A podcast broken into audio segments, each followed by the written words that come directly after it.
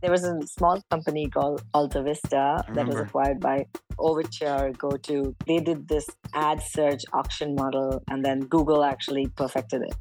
That's the history in search.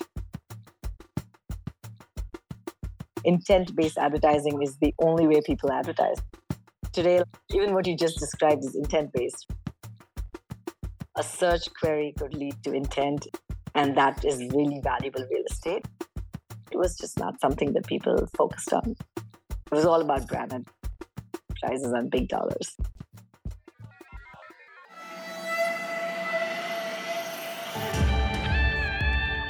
All right, my friends, good morning, good afternoon, good evening. What is up? I am your host, Charlie Shrem, and you're listening to The Charlie Shrem Show, powered by Untold Stories, where we get to do a lot of cool things we actually have a crazy movie in post production that we put together. That's another movie starring my wife, Not Ask Me to Dance, which everyone can check out on streaming. We have a whole psychological thriller that we that we put together that everyone's really going to enjoy by Untold Stories.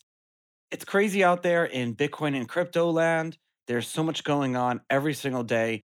So many podcasters and interviewers are really focusing on the conversations of the day, the FTX drama, all these different things you know, we've been together doing this show for almost four years now. And what I like to do is during these stressful times, I don't focus on the negative. I don't want to focus on what is collapsing. I want to focus on what is being built out of the ashes of that. And you'll notice that with the themes of the last few episodes, that we've really been focusing on what is being built right now that we're going to be able to use, invest in, and have fun with six months from now, a year from now, or what's like actually being built right now that people are using that's not making the mainstream media such a negative way.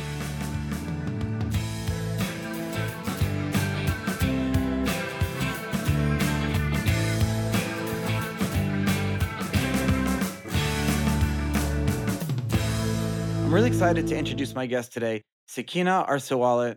She's coming to us from India. But before I introduce her, You've noticed that we're doing the show ad free for a while for the holiday season. I love our sponsors, but I decided that in the new direction that we're going to take the Charlie Shrem show, I want to be able to fulfill out my vision and be able to do that without worrying about dealing with the economic repercussions of that. Let's just say that.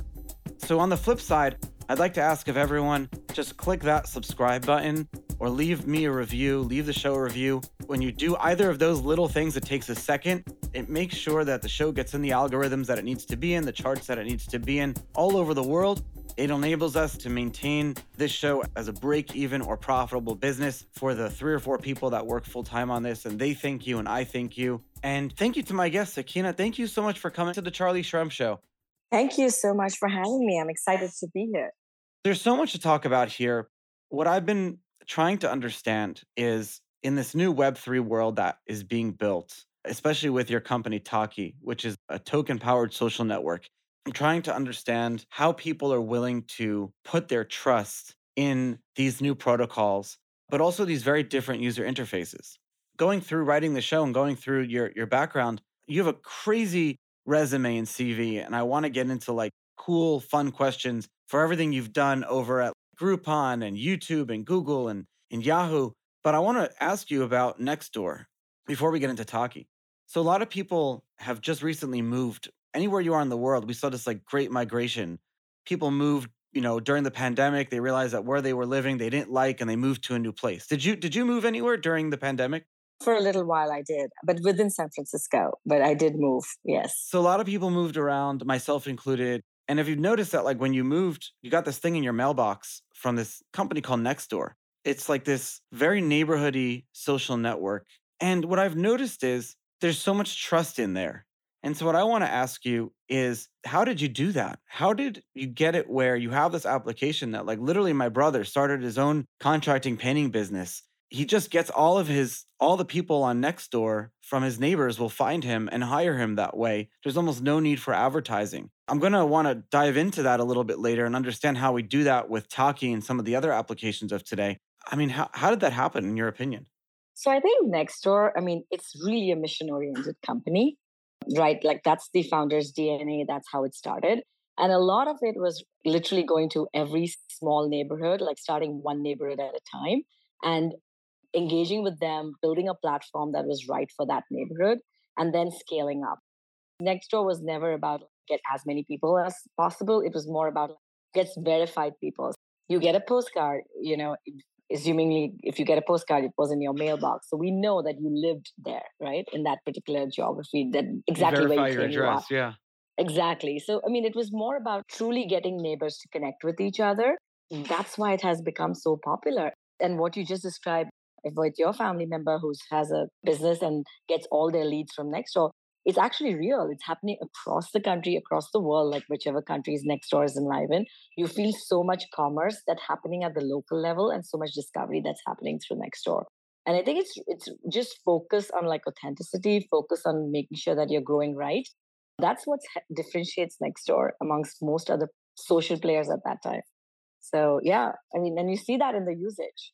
I'm almost wondering if blockchains and protocols can take some lessons from that. Instead of focusing on the quantity and how much, it's more about quality and verification of the users potentially.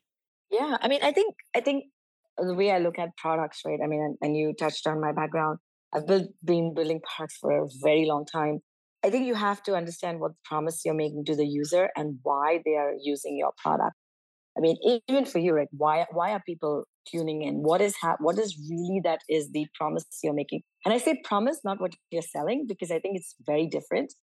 What is the handshake that's happening between a user and the person building the product? And I think those two things, if you focus on that, is verification right for blockchain? I don't know, right? I mean, it could be something that why people are using blockchain, right? Is it like interoperability? Is it, you know, just ability to kind of own their data? Is it more about sharing the economic in the economic upside? That's what I'm most passionate about. Today, so much of the value generated in social platforms is absorbed by the platform because that's the way business was done and is done.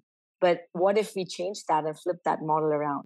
So I think if that's the promise we're making to the user, it's really about building features and product experiences that are true lined to what is the handshake between the user and the service provider. That's how I look at it, at least. How do you know?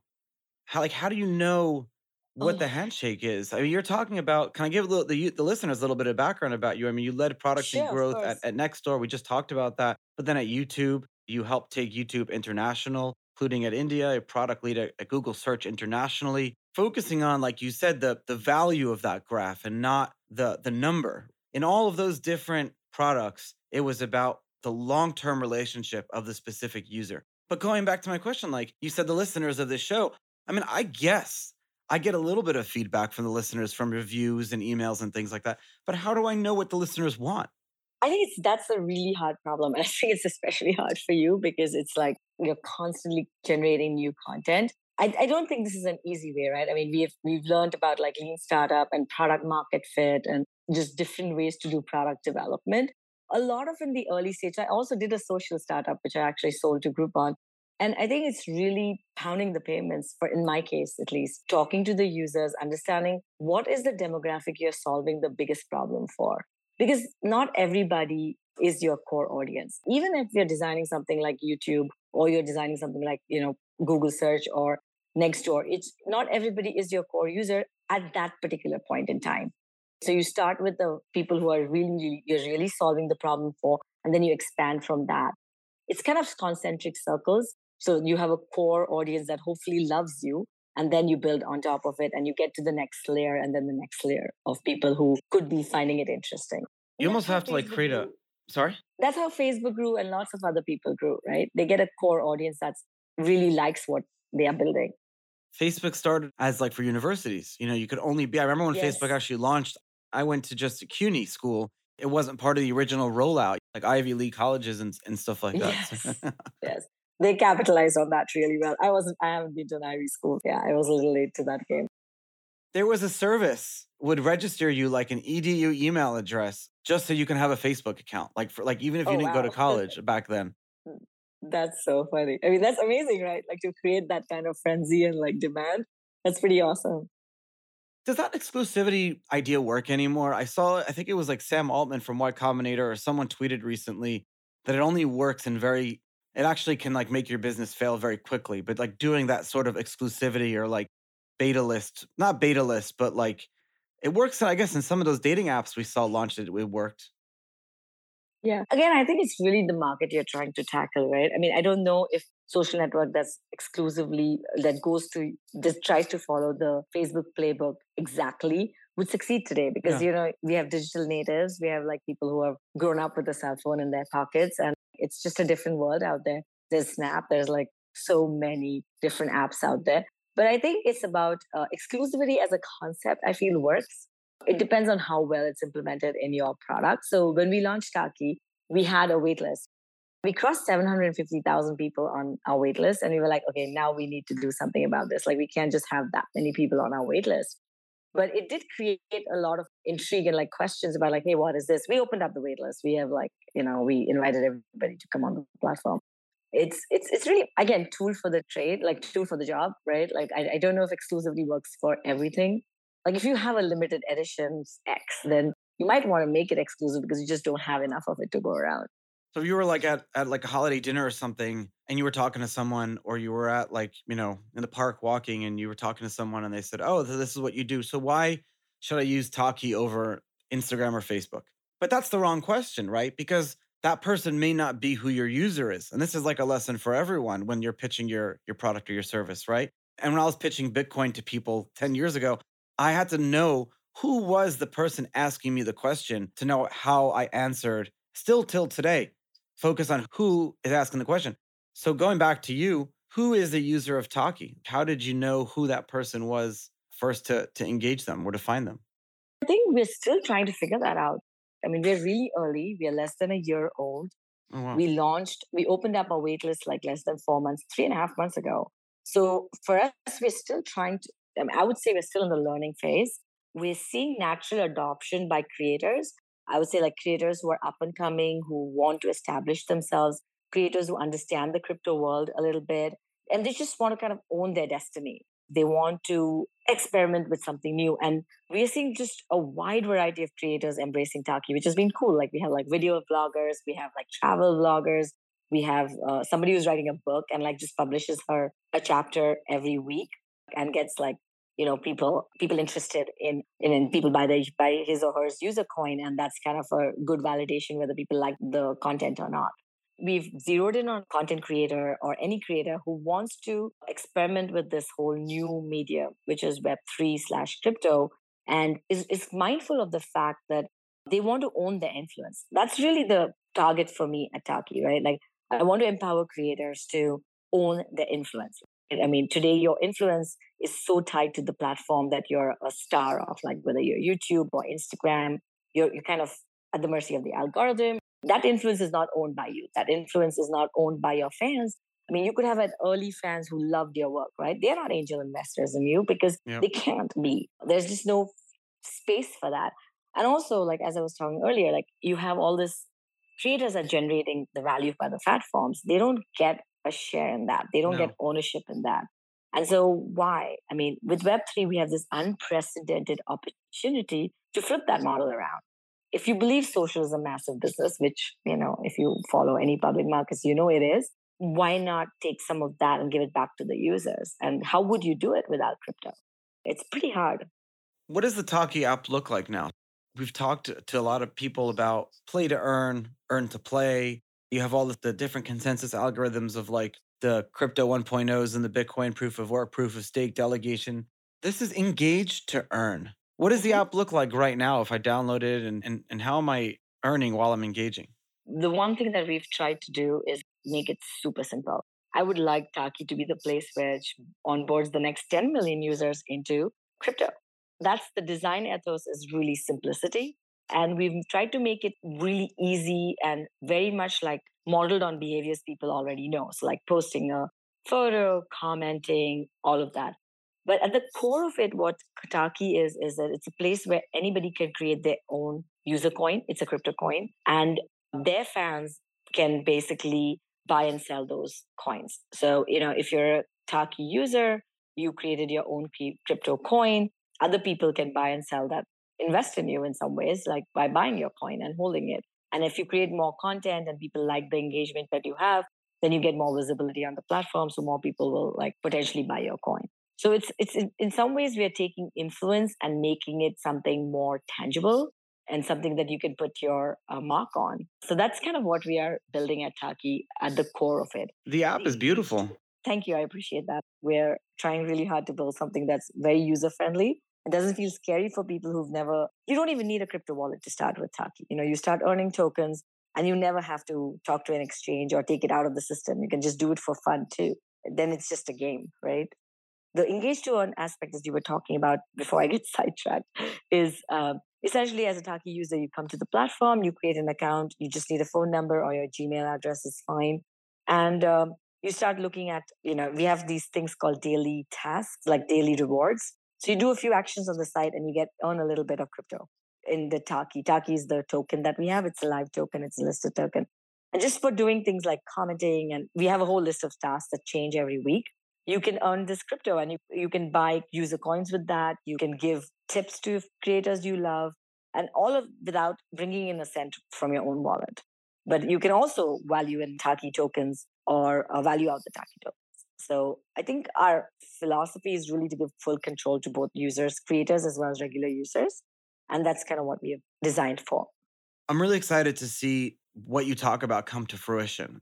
And that is the ability for creators to own more of their creation and the downstream distribution and the effects of it. And it's very difficult to monetize that without being cheesy or gimmicky.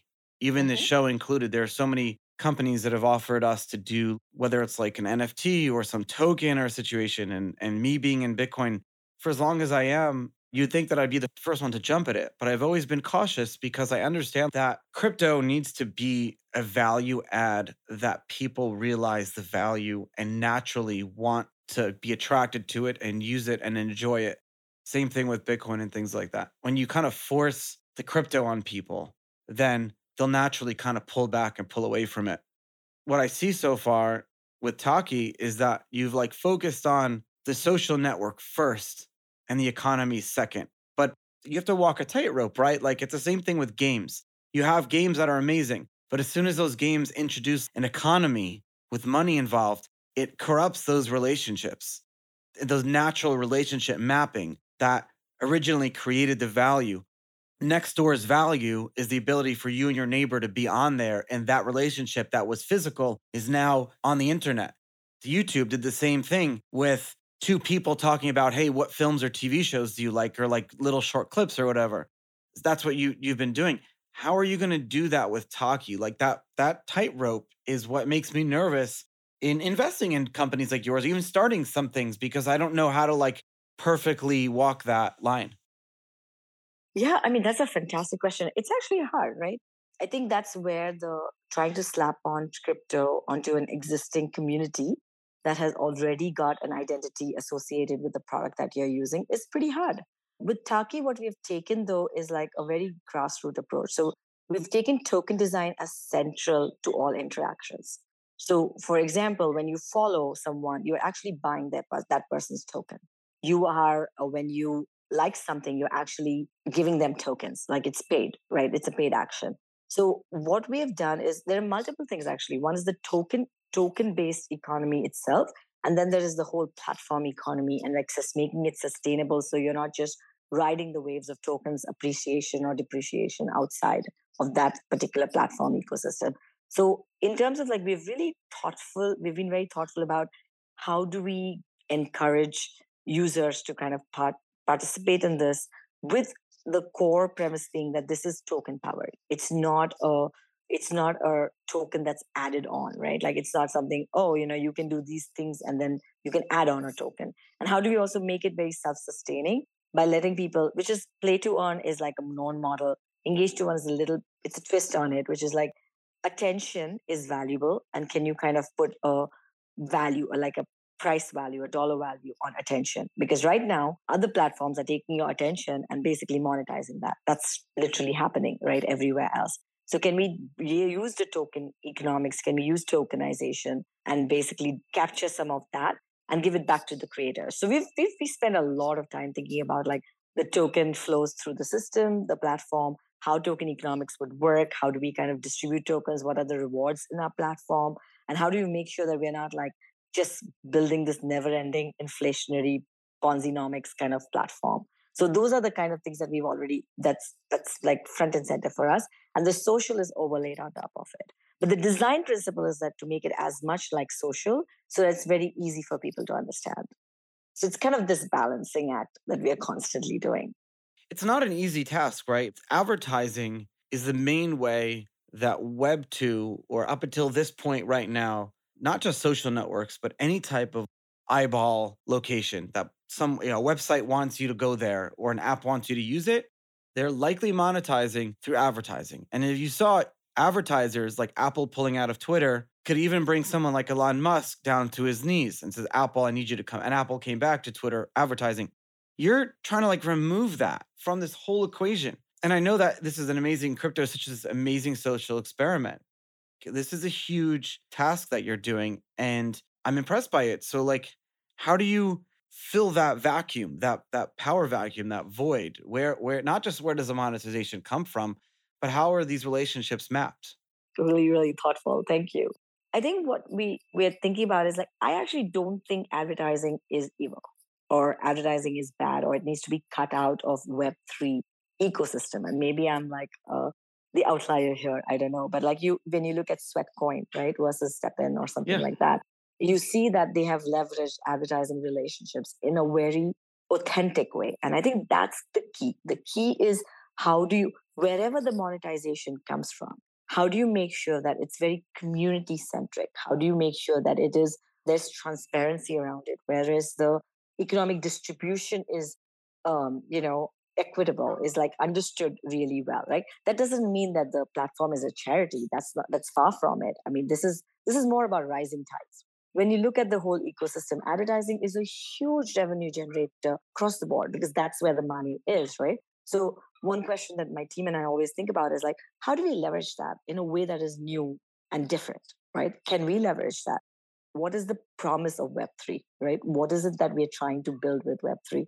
Is it about relying only on token price and token economics, or is it about really building large ecosystems which leverage these different, as, as I call building blocks, right? Whether it's users, creators, advertisers, uh, partnerships, whatever it is, but it's done in a very different way than the traditional Web2 model, right? Where the economic distribution is owned by the community, where the economic distribution is benefits the community at large, right? So it's through, I mean, one example, and this is not something we've done yet, but it's something I think about is like, you know, what if the ad, ad revenue like mostly made it to the users through tokens, right? Like, you know, we do token buybacks or whatever it is, and it goes back to the people who hold the tokens. And the way they own, they get the tokens, either they bought it but more importantly they could have earned it on the platform right so yeah. all of these things are like designs that we are thinking about and we don't have a precedent right? We have nobody to look at to say hey you they got it 100% right and we just have to duplicate that model. So um, it's a lot of learning and a lot of experimentation. That's why it's amazing to be in this industry because you get to learn and experiment as you're building something cool. But i agree with you with the advertising like it's just going to be like a decentralized mechanism for it right? And so you hit you said something really cool. So the way they earn the token could be the data that is used to eventually know as much about the user as possible to know who to advertise to. Almost like how if you want to find like a problem in your body, don't they they like you drink like a fluid that has a certain type of like chemical in it that when they do the x-ray mm-hmm. they can see inside your body. It's kind of like that. The token is the mapping, how someone earned it. And it would be cool yeah. if like me as a podcaster, if I wanted to advertise to the users of Talking, if I can go to a DAO that just outlined all the different like data points about how people earn their tokens and I could deposit money and then it'd be distributed to those users if they engage with my podcast in a fully decentralized way. Instead of going to like ads.facebook.com or like ads.twitter.com, which I don't mind doing, but it's like there's zero transparency there, zero accountability. And it's like I'm just paying for at the whims and you don't know if it actually gets to the end user or not. I'm hoping, I'm praying. Yes. Yes, absolutely. And I think these are not easy problems, right? These are hard problems, but I think the intent is there to make sure that like we get this right. And the two of the companies that you mentioned and like, you know, you're familiar with like in my resume, like whether it's Google search or like YouTube, they both basically invent reinvented slash or disrupted existing business models in a way that have made the existing business models obsolete in some ways, right? I mean, back into early 2000s, late 90s, like the idea of like a search ad unit being valuable was like laughable, right? Everybody was doing display ads. Really? And the same thing with, yeah, yeah, yeah. I was in So, the search business for so the idea of like search ads, it just no one really thought it would be something big. It was always displays. Interesting. Eh, yeah, and search ads was never really huge. So I mean, there was a small company called Alta Vista that was acquired by like uh, Overture, GoTo. They did this ad search auction model, and then Google actually perfected it. That's the history in search. Today, like you know, intent-based advertising is the only way people advertise. Even what you just described is intent-based, right? Like so. That's like demographic targeting. All of the, a lot of that. I mean, existed in different ways and forms, but the fact that like a search query could lead to intent is and that is really valuable real estate was just not something that people focused on it was all about brand advertisers and big dollars But display ads were more like guessing, you were guessing what a person wanted to see. Whereas when someone's yes searching something, you know what they want to see. true but i think what I, what what i want to touch on is it was really new right the volume of people searching was still low google search was like yahoo partnered with google search to in the early days to like you know provide search engine capabilities because it was just a small part of why people used yahoo. The directory structure was like prominent at that time predominant at that time. And it's not that different today right? We are seeing demographic targeting. Other ways are more relevant more prevalent right now and who knows what web 3 slash crypto slash decentralization will bring. So now you have like me thinking about comparisons of, of the 90s versus today when it comes to building out the early internet versus building this out now. You had to be thinking about all the different analogies and comparing and contrasting all those different times. What I still can't wrap my head around is that at least then you were you had the ability to to hire developers, engineers, you're writing code, whatever you're building, you're building on your own systems, and then you're figuring out how to connect it to other people's systems. But here, the outlier is and what's different is that you have these like public blockchains that you're you have to build on. So, like in your case, you're talking about Solana, and that could change, right? Are you a protocol that could be chain agnostic? There's all these other questions that you have to ask yourself. How do you like you wrap your head around that? Because you were talking about building out some of those earlier, all those earlier, you know, companies. Now that you have these like public blockchains that you're at like the whim of, how does how do you kind of factor that in? in some ways it's similar in some ways it's very different right so it's similar because like when you when you think about web search in the early days or youtube in the early days you didn't have the infrastructure you just didn't have like there was nobody else facing the so same problems as like web search scale right? So like my husband and i joke that we both worked in web search like you know we've worked at most of the web search companies between us and it's like you know he wrote his own crawlers like back in the day because there was just no and built his own data god. centers because there's just no infrastructure. So in some ways it's it's it's it feels like really you would do that? Like you know and it's like yeah because there was no other way to do it. Like there just wasn't the tech stacks that you have there was no aws like you know power things.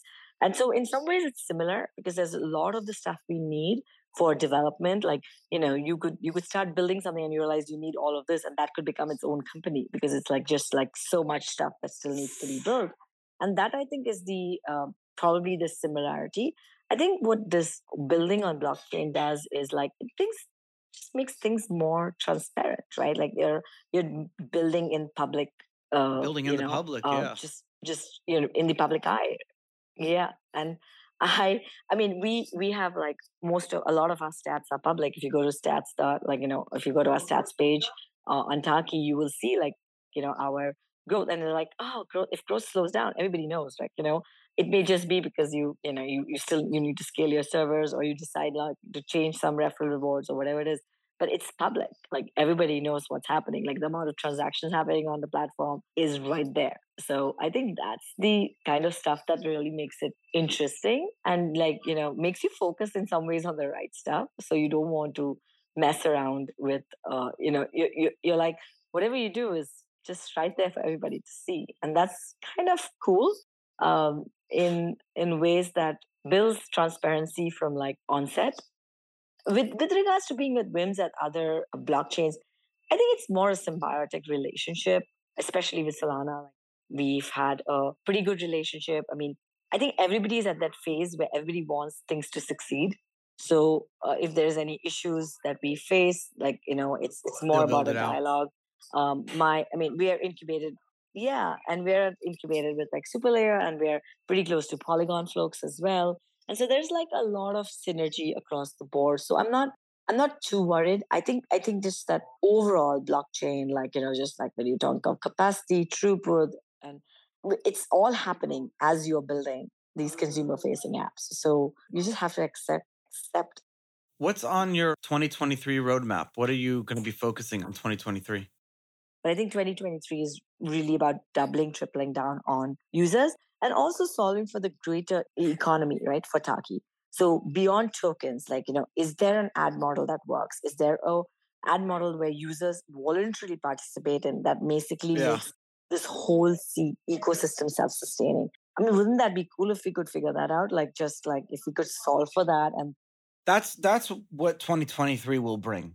The year of the self-sustaining ecosystem where the the demand and the utility will be at perfect harmony with the selling pressure of the other side or whatever it is. And you'll find like a perfect balance and then mm-hmm. you'll see growth come out on the other side of that. And you're already seeing it with with a lot of amazing projects. Yeah, I hope that's how it pans out, and we are talking, and you know, in December next year, and uh, we're like, you can please feel free to say, "I told you so." I've personally been predicting these waves and, and cycles forever, but on this show, if you go back and listen to any of these shows, we were talking to Charles Hoskinson about Cardano before not even five people knew about it. I love doing this. And thank you so much for coming on the show today and, and doing this with us. And, and wow, you taught us so much. I know that listeners will probably go and check out Taki and enjoy it and, and have fun with it. Next year, I'm going to put on the calendar. We're going to have you back on the show and we're going to say, I told you Thank so. Thank you. yes, I would love to hear that from you this has been really fun for me as well. I'm passionate about it. I feel like I'm I'm just learning, you know, there's so much I feel fortunate that I can apply but at least a little bit of my background, but it's it's really just it's exciting because you're learning something new every day. It doesn't happen much. Thank you, Sakina. I'll see you later. Yeah, thank you so much. Thanks for having me.